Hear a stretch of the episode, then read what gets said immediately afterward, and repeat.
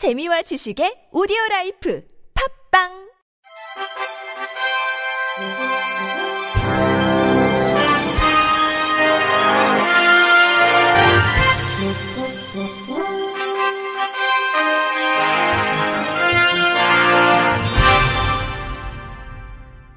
청취자 여러분 안녕하십니까? 4월 첫째 주 주간 KBIC 뉴스입니다. 전국 장애인 차별 철폐연대가 지난 목요일 서울 지하철 4호선 해화역 5-4 승강장에서 기자회견을 열고 장애인 음식점 이용 거부는 차별이라면서 장애인 차별금지법 실효성 강화를 촉구했습니다. 앞서 지난 4일 KBS는 전동 휠체어를 탄 중증장애인 A씨가 가족과 서울의 한 식당을 찾았다가 통행이 불편하다는 이유로 출입을 거부당한 사실을 보도했습니다. 당시 A씨 일행은 장애인 차별이라고 항의했지만 식당 측은 도리어 영업방해로 이들을 신고한 것으로 전해졌습니다. 전장현 박경석 상임 공동대표는 휠체어 탄 장애인의 음식점 출입 거부는 그냥 일상에서 겪는 이야기라면서 장애인 차별금지법이 15년 지나도 제대로 작동 안 하니까 오히려 더 혐오하며 이 사회가 거꾸로 돌아가고 있다. 인권위는 권고만 내리고 그 권고조차 무시하면 그만인 법이 법이냐고 규탄했습니다.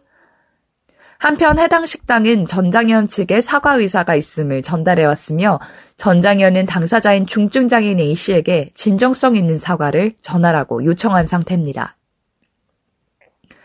재난 발생 시 투석을 하는 신장 장애인이 특성에 맞는 대응 매뉴얼이 없어 위험에 처할 우려가 있다는 지적이 제기됐습니다.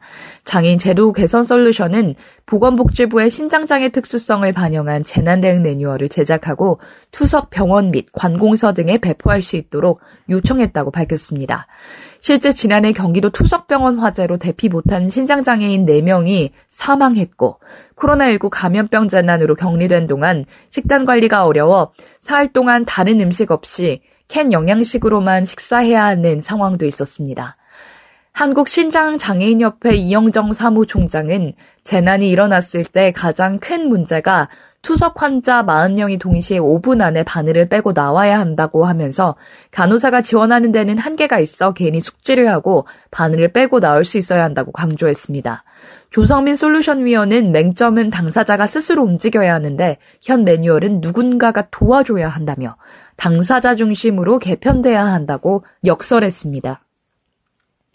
장애인 차별 금지 추진 연대와 사단법인 두루 등이 국가인권위원회 앞에서 기자회견을 열고 입학 전형에 장애인 차별 규정이 담긴 대안학교 두 곳과 각 지역 교육감, 교육부 장관을 상대로 인권위 진정을 제기했습니다. 진정서에 따르면 A 대안학교의 올해 신입생 입학 전형 유황은 저소득층, 지체 부자유자 등 특별 전형에 참여할 수 있는 장애인의 기준을 심하지 않은 장애 신체적 장애인으로 한정했습니다. 비대안학교는 선발 인원이 모집 정원에 미달되더라도 학생의 기초적인 이해력과 지성력이 현저하게 부족하다고 판단될 경우 선발하지 않을 수 있다고 입학 전형에 담고 있습니다. 서울대 법학전문대학원 공익법률센터 정지민 변호사는 피진정 학교들은 개인적 특성에 맞는 인성교육 등 다양한 교육을 시행하는 목적의 사립대안학교로 특별 지원의 경증, 신체적 장애인만을 한정하는 것은 중증 장애인과 정신적 장애인을 원천적으로 차단하는 것이며 일반 전형에서도 중증과 정신 장애인을 배제하겠다는 의사를 내포한 것이라면서 장애인 차별금지법 위반이자 헌법에서 보장하는 교육받을 권리를 침해했다고 시정을 요구했습니다. 이들은 인권위에 대안학교의 신입생 입학 전형 개선, 신입생 입학 전형에 관한 구체적인 지침 및 이행 여부 감독, 입시에 있어 장애인 차별이 발생하지 않도록 관련 정책 수립 시행 등을 권고 내려달라고 요청했습니다. 한국장애인 재활협회가 장애 청년 해외 연수 프로그램 장애 청년 드림팀 6대6에 도전하다 18기를 모집합니다. 올해 테마는 Digital IT for Humanity, 사람을 위한 디지털 IT로 기획연수와 자유연수로 나뉩니다. 기획연수는 IT 및 고용, 교육 분야 전문가가 연수 일정부터 기관, 인사 섭외까지 전 과정에서 전문성을 투여해 구성한 프로그램으로 고용, 기술 발전, 정책, 세 팀으로 나눠 미국의 각 도시를 다녀오게 됩니다. 청년들은 연수 내용을 확인 후 희망하는 프로그램에 개인별로 지원하며 팀당 장애 청년, 비장애 청년 50% 비율로 총 8명 내외로 구성됩니다. 자유연수는 청년이 주체가 돼 연수 계획부터 기관 및 인사 섭외, 현지 연수까지 국가의 제한 없이 자유롭게 해외 장애 이슈에 도전합니다. 지원 시부터 장애 청년 1명, 비장애 청년 1명이 팀을 이뤄 참여가 가능하며 총 4팀을 선발할 예정입니다. 접수 서류는 장애 청년 드림팀 누리집에서 내려받아 기획 연수의 경우 오는 23일 오후 3시까지, 자유 연수는 30일까지 전자우편으로 하면 됩니다. 경기도가 중증장애인이 월 10만원을 저축하면 10만원을 추가 지원해 2년 만기 시 약 500만원을 마련할 수 있는 장애인 누림통장 대상을 만 19세에서 만 21세까지로 확대했다고 밝혔습니다. 도는 사업 첫 해인 2022년 만 19세 미만 지원 대상으로 했으나 만기 시 학자금과 창업 등에서 저축액을 활용할 수 있는 연령층을 고려해 대상을 확대했습니다.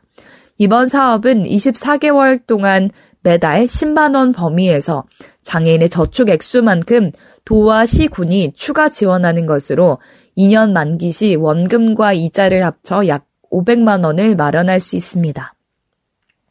신청은 오는 10일부터 다음 달 8일까지 거주지 읍면동 행정복지센터에서 하면 됩니다.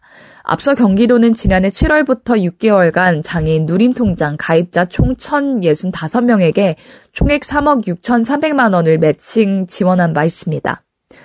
한국시각장애인연합회가 시각장애인 에티켓 관련 웹툰을 제작했습니다. 한시련은 코로나19 시국으로 장애인 인식 개선 대면 교육이 어려울 때 비대면 컨텐츠 개발의 필요성을 인지하고 2020년도부터 웹툰 제작을 이어가고 있습니다.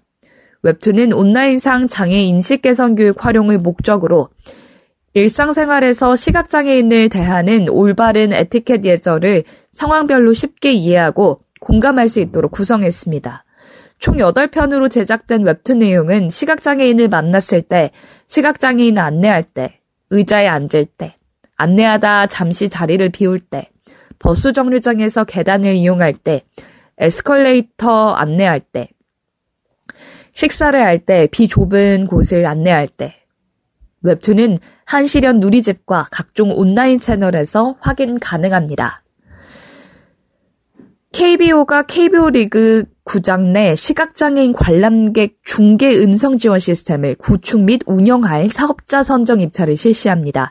문화체육관광부의 주최 단체 지원금으로 진행되는 본 사업은 KBO 리그 현장 방문 시각장애인의 관람 편의성 제고를 통한 비장애인과 차별 없는 야구 관람 환경 조성 및 경험 증진이 목적입니다. 이번 입찰을 통해 선정되는 사업자는 KBO 리그 3개 구장에 중계방송 음성을 활용한 소출력 FM 라디오 시스템의 구축과 서비스 운영 및 유지 보수, 경기장 내 수신 단말기 관리를 올 시즌 기간 담당하게 됩니다. 입찰 참여를 원하는 업체는 조달청 나라장터, 나라장터에 고지된 입찰 공고를 토대로 제안서를 작성한 뒤 필요 서류를 첨부해 다음 달 15일 오전 11시 30분까지 KBO 신사업팀으로 방문 접수하면 됩니다. 이상으로 4월 첫째 주 주간 KBIC 뉴스를 마칩니다. 지금까지 제작의 이창훈, 진행의 유정진이었습니다. 고맙습니다. KBIC.